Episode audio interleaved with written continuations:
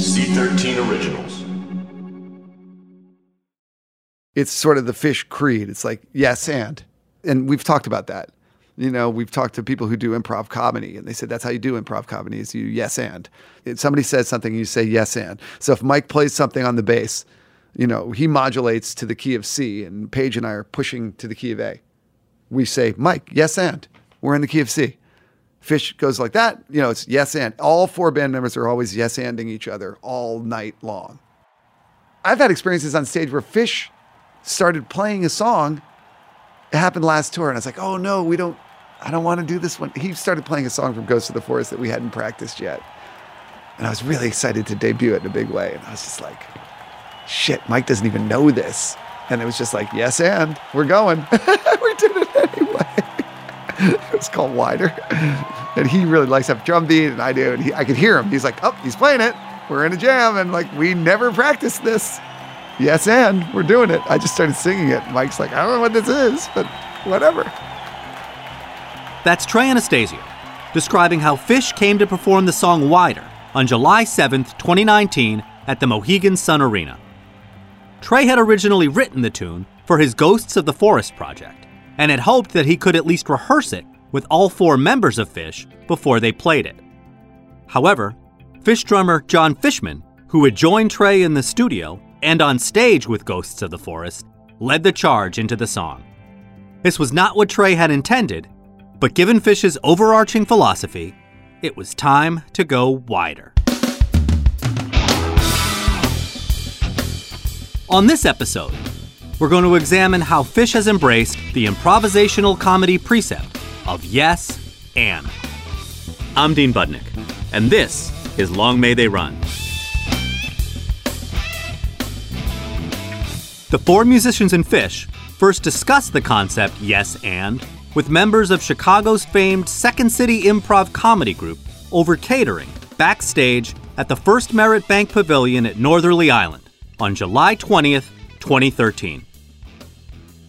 I learned that from the Second City people. Katie Rich, the funniest human being I've ever met. So funny. Oh my God. Death funny. Like you can't even have dinner with her. You're laughing so hard. They all explained that to us. Katie Rich, who at the time was a member of the Second City Main Stage Company, explains It's just the idea that I'm going to not only support what you have said, I'm not only going to support the creative gift that you've just given me, I'm going to add to it. So obviously, fundamentally, you, you're never going to get anywhere if you're always saying no. So first of all, you have to agree and simply say to the person you're creating with, yes, I love your idea. This is awesome. But that's not just enough. You also have to give them what you bring to the table and then they do the same and so it's this building block of creating and creating where you're doing it together but you couldn't do it without the other person. So you're not just agreeing, you're agreeing and you're adding, which I think is something that always gets lost in the idea of improv, especially, you know, comedy improv, where it's not just like a big positive self-esteem camp. You know, it's also, you have to bring something to the table as well. Katie's fellow castmate, Steve Waltien, who was also on hand, adds Yes and is like the cornerstone tenet of scenic improvisation. And it's the quickest way to have two people agree to create a reality on stage. And it's this notion that you're agreeing to everything that the other person sets up and adding to it. So beginning improvisers actually do exercises where they literally say the words yes and at the beginning of every line of dialogue. So, hey, it's a really nice day today. Yes, and I'm so glad you could meet me here in the park. Yes, and I wanted to talk to you about our little secret. Yes, and I think that, you know, going on and on and on. So every line of dialogue is agreeing and adding information. They did it with us like at dinner. They're like, let's do it. Here's how you do it. You know, and then Katie or somebody was like, there's a bottle of water on the table, and then I drank it, and it turned out to be piss. Yes, and it was actually from a logger in you know uh, Canada, who had just eaten maple syrup so I could taste it in that. Oh, yes. And the maple syrup did not come from a maple tree. Strangely, the maple syrup came, was injected into the tree from a Jedi Knight from Star Wars who brought it back from Venus. And it's like, yes, and maple trees grow on Venus. Strangely, they all explained that to us.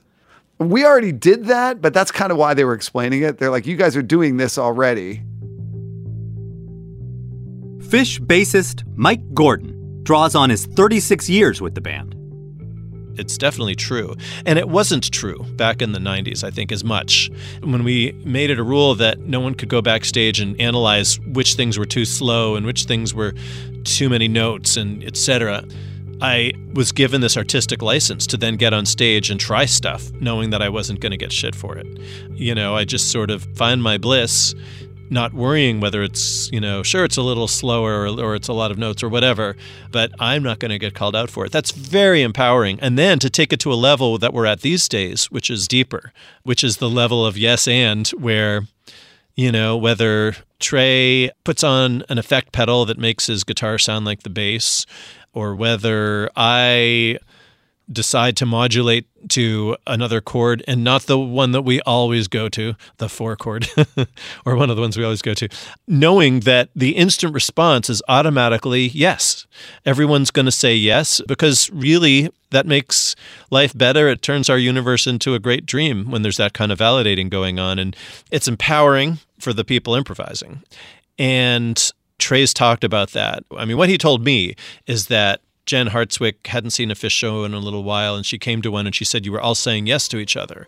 That's what the most impressive thing about that concert was. And after he said that, after he quoted her, I became even more aware of it. The yes and concept doesn't mandate dramatic change in the music, just that the four musicians listen patiently. I talk with people who've never seen the band, and I say, well, you know, these days, when the song part is over, we'll just sit there on one chord. And it might take 10 minutes before anything interesting happens. And meanwhile, the best stuff leading up to that is no one soloing, no one embellishing, no one doing anything. And the band members are doing stuff, but it's much more important just the flow, the patience, just just percolating is what I call it. I talk about it with my other band and I say the Phish guy's ability to percolate on a chord or something without trying too hard is incredibly inspirational to me and you know even being part of the band and it takes huge patience because it might not feel good for the first seven minutes of the jam. It might not feel worthy of people's time to listen and be part of it. But everyone kind of gets it that we're opening up the music to be played by the muse. And the best way to do that is to get out of the way. Bassist Karina Rykman, who performs with Marco Benevento, as well as in her own Karina Rykman experiment, and has experienced her own yes and moment with Phish that we'll discuss later, observes You know, I listen to this band every day, and I happen to be in a band that improvises, or two, shall we say. And it's always informing my playing, overall informing my patience. I am often taken by the patience that the four guys have. And also, of course, the way they listen to one another is amazing because one guy will just play the same thing over and over and then just change it slightly, ever so slightly. And then everyone's on it, you know? And then, of course, there's moments where somebody's doing something and then they hold back for a while and then they all get on the same page and then sometimes they don't and that's also exciting and all of that. And then of course when you bring the new person to the show and they get lost 10 minutes in to a wolfman's brother or whatever it is and they just tap me and they're like, "Karina, is this the same song? Like what's going on?" And I'm like, "Just wait." just wait. So that's kind of how I came to enjoy it and treat it as more than music because it's more than music to me. It's I still listen to it daily, trying to understand it the best way I can. Trey notes that Yes and doesn't solely apply to improvisation on stage. During the band's summer 2017 Baker's Dozen run, in which Phish performed 13 nights at Madison Square Garden without repeating a song, some of the selections emerged thanks to Yes and. Trey describes heading back to his New York City apartment after the ninth night of the run. I'm driving home from the show, and the next night the donut was going to be holes, right? This is another good example of this. And my daughter was in the back seat, and she's like, You should do, she's laughing. She's like, You should do Oh Holy Night. And I was like, Oh my God, it's so funny. That is so funny. At one o'clock in the morning, looking up vocal arrangements for Oh Holy Night at one in the morning. And then the next day, we're on the way to the show. And I like text the guys. I'm like, Guys, we got to do holy night. We got to learn this a cappella. I'm printing out sheet music. Any other band, any other band would like, are you crazy? I'm not going to do that. I'm tired. Nobody ever says no. So I was like, okay, all right, we're learning Oh Holy Night backstage at Madison Square Garden. the same thing with that version of Sunday Morning that Fish played. It's like I was in a cab on the way to Madison Square Garden like, oh, what are we going to do tonight? It's like Velvet. Velvet. Looked at my phone. I was like, oh my God, it's Sunday. And we're like, Red Velvet was the donut. We are on the way to the garden. I'm like texting Fish, hey, Fish, you want to sing Sunday Morning by the Velvet Underground? Sure. Okay. Yes, and. Yes, and I'll do it in a holy smoke hat. Mike explains how Yes and is also applicable to the band's tour itinerary. There are a lot of different people talking about things, and I'm not always the one planning and brainstorming. So I can speak from my own perspective.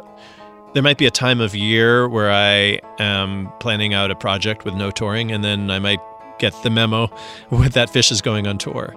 I can say yes to that, and I can say there's really nothing wrong with that because going on Phish tour is fun, it's inspirational, and I grow from the experience each time. And whatever I was planning, that's okay. I'm going to say yes to this because I always say yes to this. So there's a slow motion jam. It's the jam of planning out the calendar. I see that as one of my big roles is saying yes because despite the Mike said no shirts, I'm not always the one in Phish coming up with the ideas and, and making the phone call to management but I am the one that 99% of the time says yes. So and I like that role. In this context of Yes and in 2019, it's interesting to consider the Mike Says No t shirts he references, which fans first began donning in late 2003.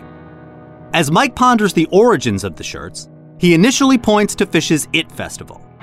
On Sunday afternoon, following four sets the prior day, including the bonus Tower Jam, that Page McConnell described in episode 1, fans broke into a chant for Fluffhead, a song the band had not performed in nearly three years. Trey walked over to Mike for a brief consultation, then issued a pronouncement. Mike says no. Trey came up to me and said, Do you want to play Fluffhead? But you know, we were tired and we were emotional and we hadn't practiced it. And it's got 22 sections. It's not the easiest song. And I said, Sure, let's play it. And he went up to the microphone and said, Mike doesn't want to play it. the other moment Mike points to is the band's decision in 2004 to break up. Trey called the meeting at my house to break up the band in 04 and saying we're done forever. And Page and Fish said, I see what you mean. Like we're burning out in certain ways and this is the healthiest thing. I said no. and, you know, it wasn't that I come across as yelling or anything. I just said, you know, I hear what you're saying. However, in my opinion, I think the jamming is great. Some of it, not all of it. And I think we're finding some uncharted territory and that it's worth continuing. So I don't agree with the idea of saying right now that we're done forever. And Trey, I think, kind of admitted that. He was on the Charlie Rose show for those two episodes. And otherwise, he admitted to the fans that I was the one that wasn't completely on board. I was accepting it, but I wasn't putting my stamp of approval on it. It is certainly worthy of note that on both of the occasions that likely spurred the creation of the Mike Says No shirts, Mike actually said yes. He said yes to performing Fluffhead, and he said yes to the continuation of the band. In fact, when Phish ended a five year hiatus by returning to the stage on March 6, 2009, at the Hampton Coliseum in Hampton, Virginia, the band opened that show with Fluffhead.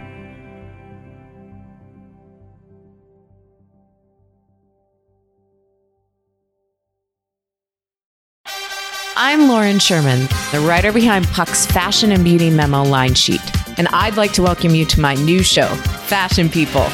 On every episode of Fashion People, I'll be talking to insiders about the stuff we're all whispering between the press releases, from M&A rumors to celebrity stylist dish to the future of legacy media. Be sure to follow and listen to Fashion People, a presentation of Audacy in partnership with Puck, available on the free Audacy app or wherever you get your podcasts. They said it couldn't be done. They say it bordered on impossible. When someone says I can't do something, I usually agree with them. and now, against all odds, this completely mediocre comedy podcast has done the unthinkable. They got listeners. We got listeners. No way. Amazing. Now available on the Audacy app or wherever you listen to podcasts. I'm so happy we're at Audacy now. Oh my God, they're amazing. The Commercial Break Podcast. You heard it here last.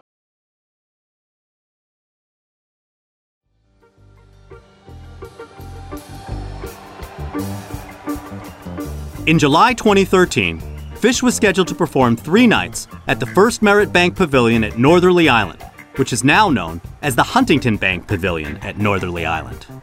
By the way, I brook no opinion regarding the past and present names of that venue. However, let me state, on the record, that at least for me, Great Woods will always be Great Woods, Deer Creek will always be Deer Creek, and Red Rocks will always be Red Rocks even if only a third of these is technically accurate. Okay, back to Chicago. Mike arrived the day prior to Phish's first show and decided to attend a performance at Second City.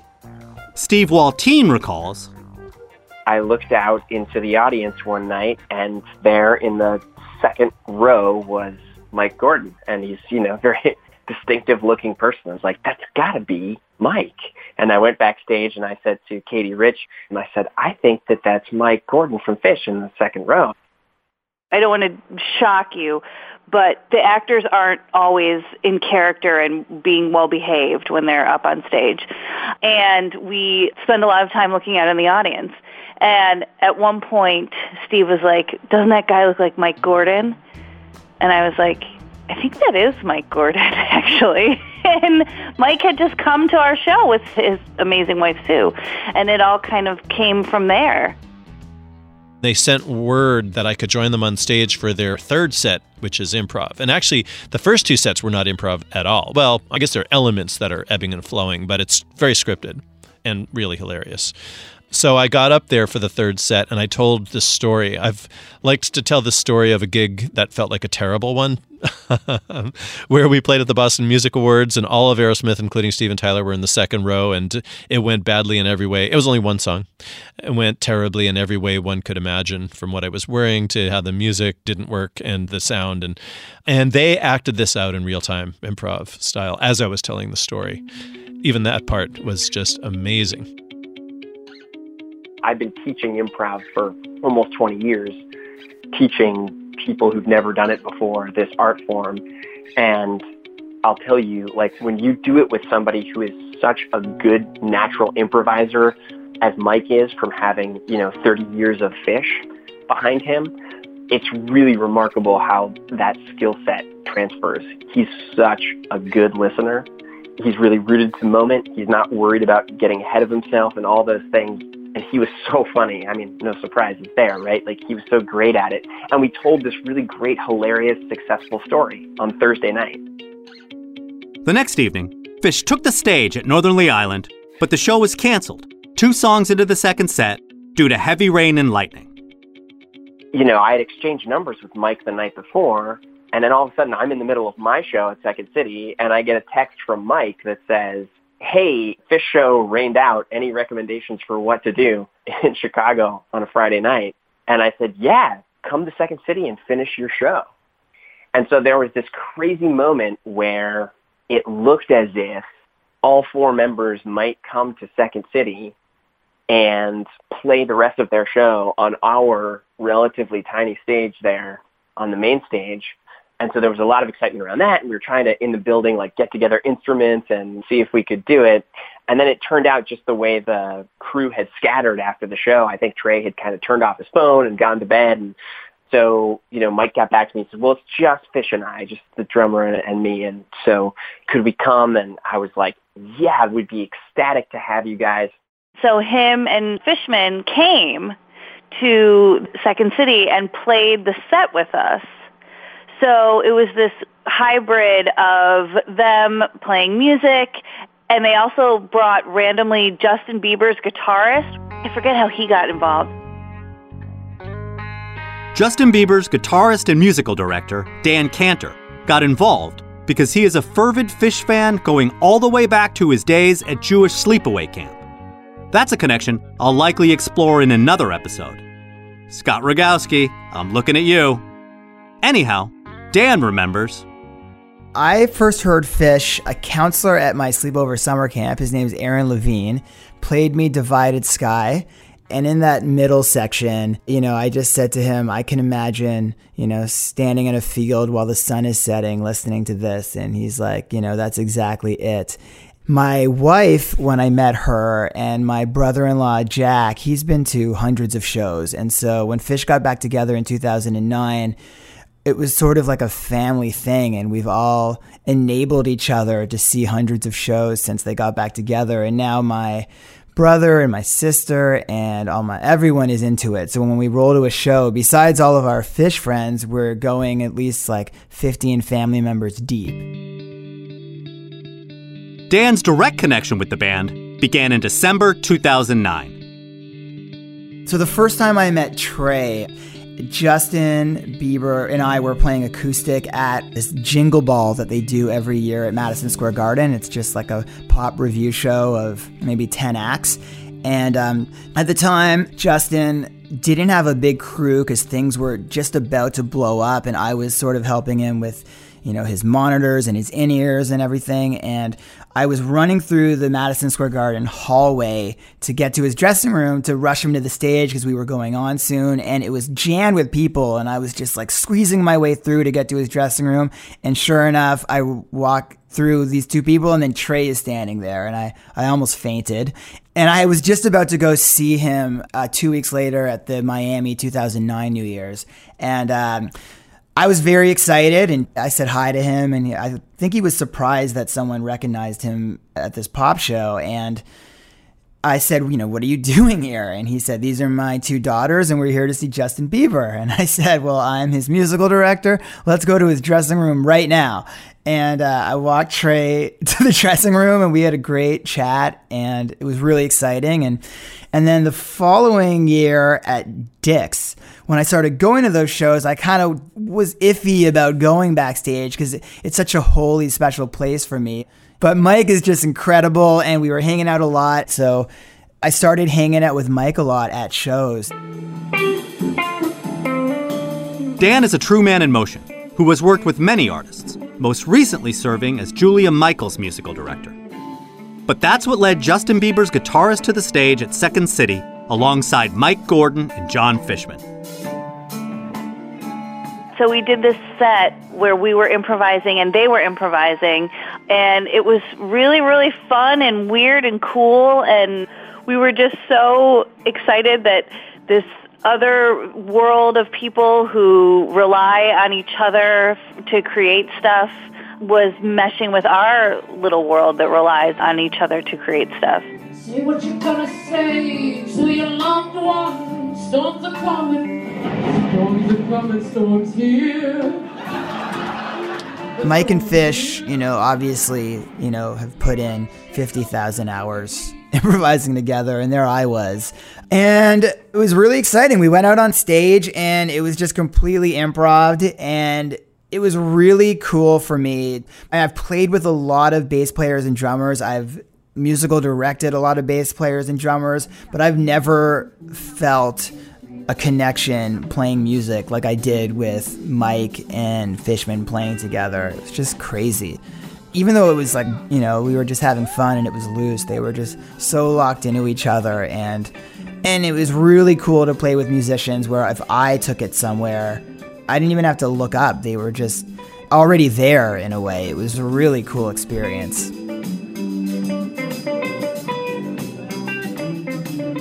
While we're on the subject of musicians guesting with members of Phish, it's time to share Karina Rykman's Yes and moment. Karina grew up in Manhattan, not so far from Trey, and shared a social circle with his daughters. Yet, despite this measure of familiarity, she certainly had no expectation about what would follow on December 30th, 2018, the day after her 100th Phish show. That was probably the single craziest, most dreamlike moment of my entire life because I have quite literally had that exact dream. And I'm not saying I'm sitting around and dreaming about it like a daydream. I'm talking I'm dead asleep in and I'm quite literally having a dream that I'm on stage at Madison Square Garden jamming with Phish, you know for the last like year or so, you know, just because with Marco and the Mike Gordon band, we're often on bills together and, you know, on the same day at a festival or whatever. And we hang out a bunch. And he's always like, You gotta come check out my rig. You gotta come check out my rig. I just revamped my rig and it's amazing. And there's all this stuff going on. I wanna show you. I'm like, Awesome. You tell me. My, whenever you want, I'll be there. Sounds great. So my band actually just played after my 100th Phish show at Madison Square Garden, we played an after show that night at Nublu. And I had set my alarm for 4 p.m. the next day to make sure I was up in time for the next Phish show. But, you know, like a true degenerate, I just uh, wanted to make sure I was just awake, just in time. Anyway, woke up and I had been texting with Mike a bit just previously, and he was just like, Can you be at the garden at 3 p.m.? And thank God I had woken up just scrolling on my phone at 2:17 p.m. and I was like, "Oh shit." And of course I was like, "Yes." Went right in the shower, washed my hair, one shot of espresso. I was like, ran over to the garden. I live pretty nearby, thankfully. And I just got up on stage with Mike after having another espresso or two with his wife and him and just hanging out for a bit backstage and then we got up on stage and, you know, at first he was just leading me through all of his effects and everything and showing me how everything worked. And then all of a sudden, like after 20 minutes, Trey walks on stage. And he's like, Karina? And I'm like, Trey. and he's like, What are you doing here? And I'm like, I'm just checking out Mike's bass rig. And then Trey he starts saying, he's like, Well, you know Zach, right? Bella's boyfriend, which is his daughter's boyfriend. I'm like, Yeah, of course. He's like, I got him this pedal for his birthday. And it happens to be kind of on the mounted rack of effects that Mike has. And he walks over to it. And the bass is still on my back, you know? And he hits it with his hand. And then all of a sudden, there's a super awesome tone that comes out. And I'm like, you know, noodling around on the bass for like three seconds, like, oh, yeah, this is great. And then his face lights up. He runs to the other end of the stage, picks up the guitar, and then all of a sudden starts being Trey. And then, like, on note one, Fishman is on that, and he comes up and he starts playing, and I set the key, like, I just started jamming an A, you know, and they all kind of followed me, if anything. And then Mike's filming it on the side of the stage, and then 15 seconds later, Page comes up and starts playing the organ, and I'm like, holy shit, I think I'm playing with Phish right now at the world's most famous arena. and I kind of set the tone of it per se, like from the get go, I was playing an A, and they all kind of followed suit, and it was the most jubilation is the word. I don't even know what the word is. There aren't enough words.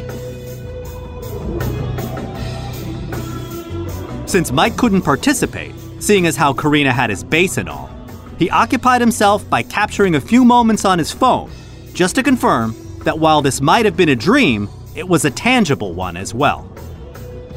And I gave the bass back to Mike, ran over to Trey and gave him a big hug, and uh, walked home down 7th Avenue, walked into every telephone pole and uh, walked into brick walls and whatnot. And I called my mom and I was like, Ma, I think I just sound checked with Phish. And she's like, I'm at Barney's with your dad looking for a sale. And then she's like, Holy shit, hey, dad, Karina just sound checked with Phish. And then I just hear him from like across the room going, Holy fuck. and that was kind of the vibe.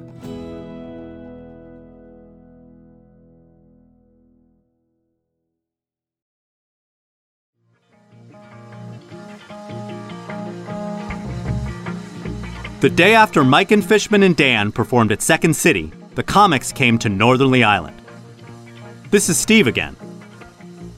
And then they invited us to their sound check the next day. And so that's when I met the rest of the band, Trey and Page. And those guys were so nice and so funny and, and just wanted to hear all about our world. And that's when we first started noticing a lot of the overlapping influences and things.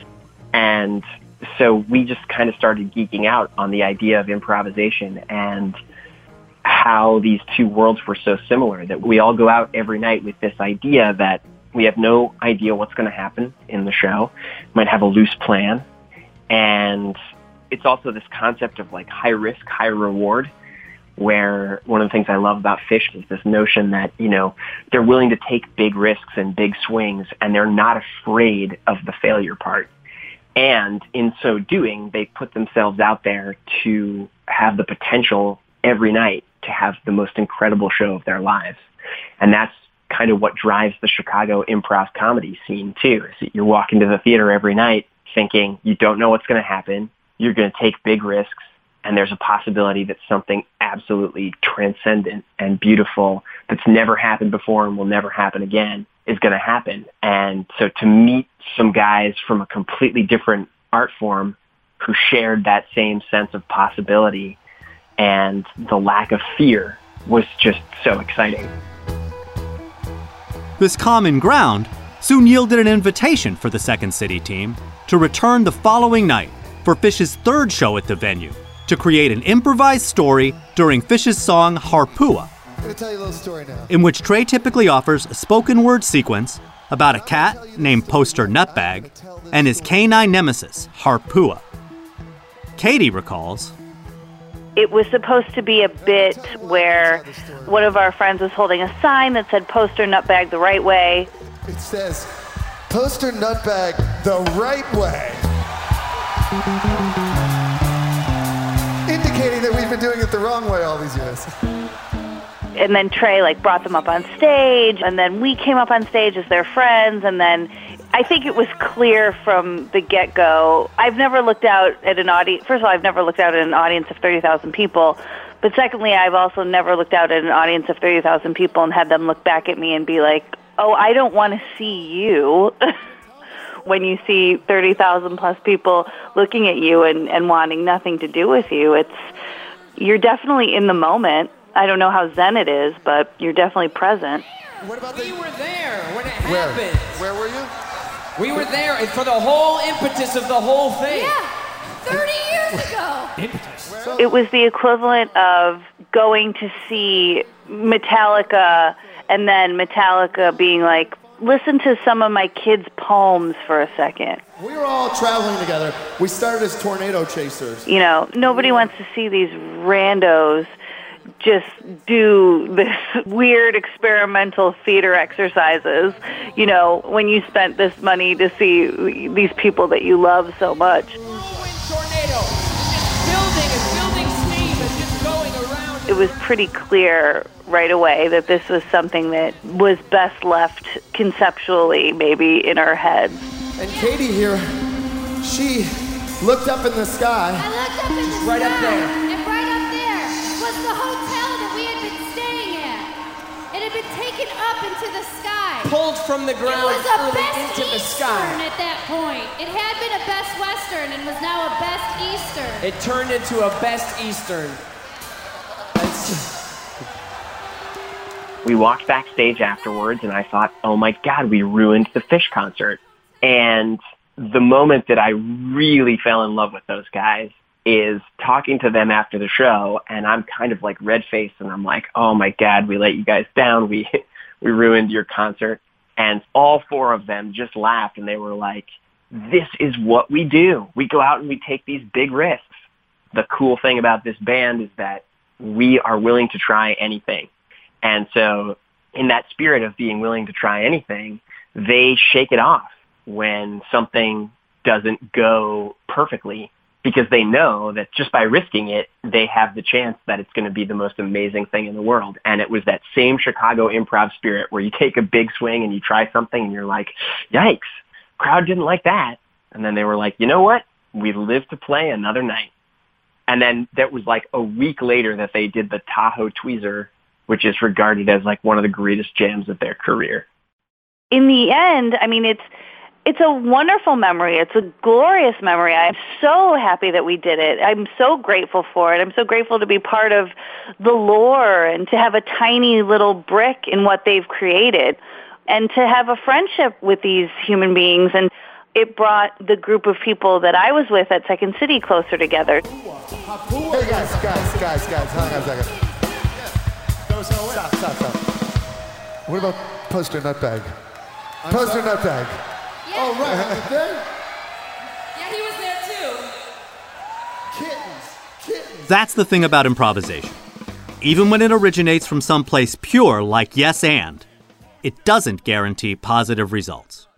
However, it certainly sets one down that path and yields other benefits along the way. A lot of times it fails too. Listen, now I said something worthy of the podcast because that's really important. It just happened at Alpine Valley where it's the last night of the summer tour. And we do sound check and we're like, man, we should do like six songs that we like. This song that we haven't played in so long. What songs haven't we played in a long time? Oh, let's go back to the practice room. This is where I get so proud to be in this band. Everybody's just right back, laughing, learning these songs after a three night run, after a whole summer tour. Anybody else would be tired. And everybody was backstage and we're learning like Olivia's Pool and these songs we haven't done since like 20 years, you know what I mean? And then we were gonna open the second set with Mercury, which is a song that we all really like. And then, you know, we kind of opened the door to doing this big jam on the new song Mercury. And it just didn't happen. We thought that was going to be the big jam. And then all of a sudden we started playing the song from Ghost of the Forest, which is brand new. And it's like the most open-ended big song of the whole summer. It's like it was the jam of the summer. And none of us had any inkling that that was going to happen. If anything, we thought we were going to open the second set with Mercury, which is we consider to be a new song, and that was going to be the big. It just didn't. It just died. It didn't die. It just didn't become that. And all of a sudden, we're doing this song that I think we had played maybe like once, and it has so much to do with the friendship of the band, and so much to do with the trust that goes on between band members, which is just off the charts now, in all four directions. Page and I were talking about it yesterday. It's just strange how much we trust each other and love each other and get along. There should be more conflict or something for people who have been friends for 36 years, 37 years. But there just isn't.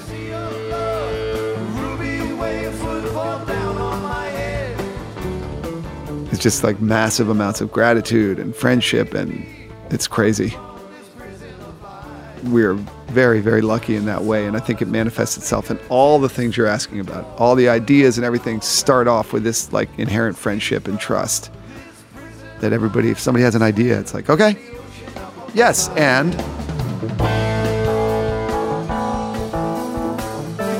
Next time on Long May They Run, it's Couch Tour and beyond as we explore some of Phish's other groundbreaking initiatives.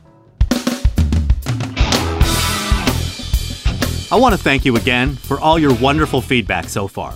If you love the show and want to hear more, please be sure to rate it and write a quick review in Apple Podcasts. It really helps. Long May They Run is a creation and production of C13 Originals, executive produced by Chris Corcoran, Zach Levitt, Lloyd Lockridge, and me. Season 1 is written by me and directed by Lloyd Lockridge. Produced by Perry Crowell. Mixed and mastered by Chris Basil. Production coordination by Terrence Malangone. And production support by Sean Cherry. Creative artwork by Kurt Courtney. Press by Hilary Schuff. And marketing by Josephina Francis. The theme song is Right Off, written by Miles Davis. and performed by Kyle Hollingsworth, Jake Cinninger, Dave Watts, and Garrett Sayers. And mixed by Andrew Dros Liposchuk. A special thank you to Rich Schaefer and to the band, band management, and all who participated in this season.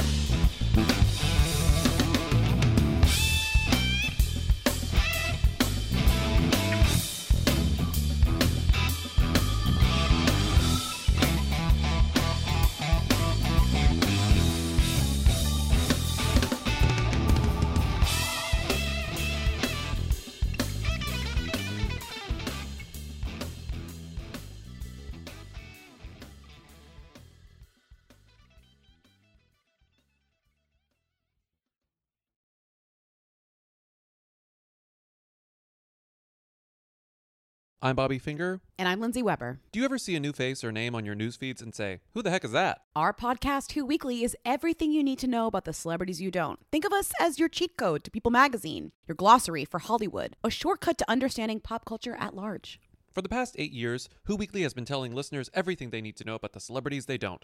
The New Yorker says we spelunk deep into the demimonde with convivial delight. That's a direct quote. Mostly, we're going to explain to you Irish star Barry Keoghan's sudden rise to fame and relationship with a not so under the radar pop princess named Sabrina, The fake wedding Real Housewives star Cynthia Bailey had to promote a limo rental company. and why all the Gen Zers you know are talking about a guy named Benson Boone. Each episode goes deep into the biggest celebrity stories of the moment, and if you're still confused, we even have a weekly call in episode where we answer the most burning celebrity queries. Who Weekly airs twice weekly with brand new episodes on Tuesdays and Fridays. Listen and follow Who Weekly and Audacy podcasts available now for free on the Audacy app and wherever you get your podcasts.